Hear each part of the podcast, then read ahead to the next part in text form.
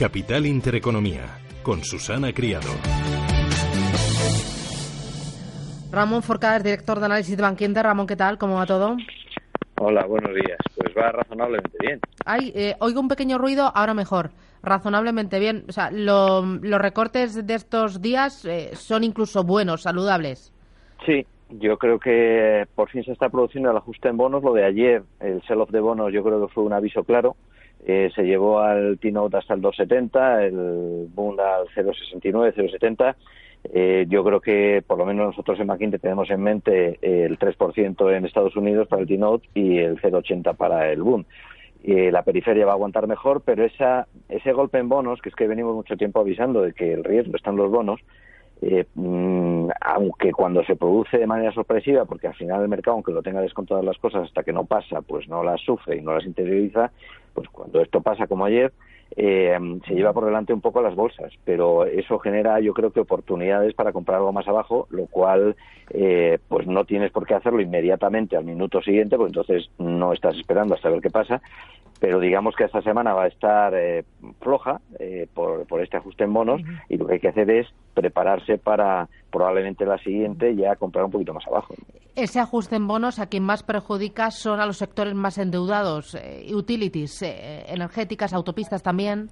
Sí, pero no el ajuste. Quiero decir que el ajuste es la realidad de un proceso que ya conocemos, que es que los tipos no pueden estar en cero negativos eternamente, que en Estados Unidos ya nos están viendo, ya nos están indicando cuál es el camino y que en Europa esto pasará más lento, mucho más lento que en Estados Unidos, pero eh, vaya usted a saber, porque como va a haber cambios en los consejos de, ambos bancos centrales, igual el proceso se dinamiza un poco.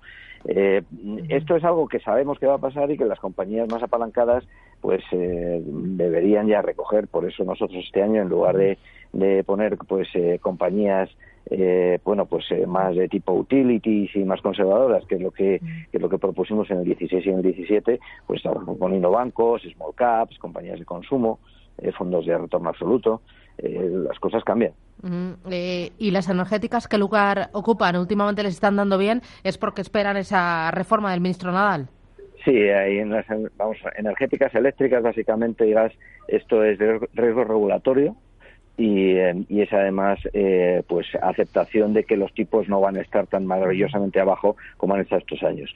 Y, igual que le está pasando al mercado ayer con el ajuste en bonos, que todo el mundo lo sabe, pero nadie actúa hasta que pasa y cuando pasa todo el mundo empieza a correr, pues eh, pasa igual con las compañías eléctricas ¿no? y las utilities, que todo el mundo lo sabe, pero, pero no se lo cree hasta que sucede. Entonces, bueno, pues hay riesgo regulatorio y hay temáticos. eh, me interesa Siemens Gamesa, las cuentas, ¿qué te han parecido? Eh, bueno, eh, es un poco lío, aburridas, porque son cuentas malas, eh, no tienen sorpresas, por la parte buena es que no tienen sorpresas y que la cartera de pedidos pues parece que va bien, ¿no? Eh, también es bueno que, haya confirmado el guidance para, para el 18, ¿no? Eh, pero aún así, eh, yo creo que, que, está descontado también que el 18 va a ser un año flojo, con caídas en ventas y beneficio operativo pues del 15 y el 10% respectivamente. Y, y, bueno, pues están reestructurando una compañía que yo no estoy seguro que hiciera falta reestructurar. Lo que está reestructurándose es Siemens en una especie de holdings.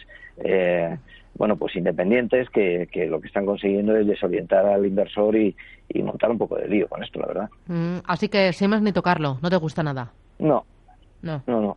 Sí, hasta que no dejen claro cuál es la estructura corporativa, eh, no. Uh -huh. ¿Y técnicas unidas? Pues hombre, por, eh, por eh, petróleo debería ir algo mejor, pero la verdad es que eh, yo creo que estamos en el mejor momento posible de petróleo eh, en términos de precios y demanda y eh, en, en, consecuencia eh, no me atrevería a comprar la compañía. Me decías que estáis positivos en bancos. ¿En qué bancos estáis más positivos?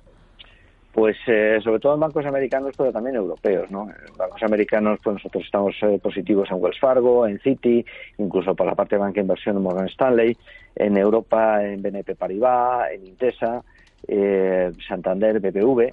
Obviamente, Bank Inter no puedo mencionar nada sobre ello por razones legales. Lo advierto siempre por si acaso alguien piensa que trabajando en Bank Inter no lo recomiendo. Es que no puedo. si creyera que no es un buen banco, no trabajaría en Bank Inter. Oye, me decías también Small Caps. ¿Cuáles? ¿Cuáles tienes en el punto de mira? Porque hay algunas que han subido sí. buf, como una moto ya. Sí, es que hay que comprar small caps americanas y yo me iría más bien a, a fondos de inversión que estén enfocados hacia small caps americanas. Las europeas tienen menos liquidez y sería más cauto. De manera que, yo lo enfocaría por fondos en este caso. No me gusta coger en small caps nombres concretos para, para, para clientes que son de retail pequeños. ¿no? Y hablabas también de valores ligados al consumo. Ahí te refieres, no sé, a un Inditex, a un Día, a un Mediaset. Me refiero también a fondos ligados a consumo. Fondos de inversión que estén vinculados a consumo y que, y que sean los gestores quienes nos hacen el, trabajo. Yo creo que es eh, muy importante no creer que uno sabe al final de cosas que le pillan muy lejos y que sabe regular. ¿no? Entonces, eh, a mí me parece que los fondos de inversión o la herramienta fondo de inversión es una herramienta fantástica para, para el inversor particular y que lo que deberíamos hacer es eh, a veces eh, escoger antes fondos buenos eh, teniendo el concepto claro de dónde queremos invertir. Muy bien, pues tomo nota.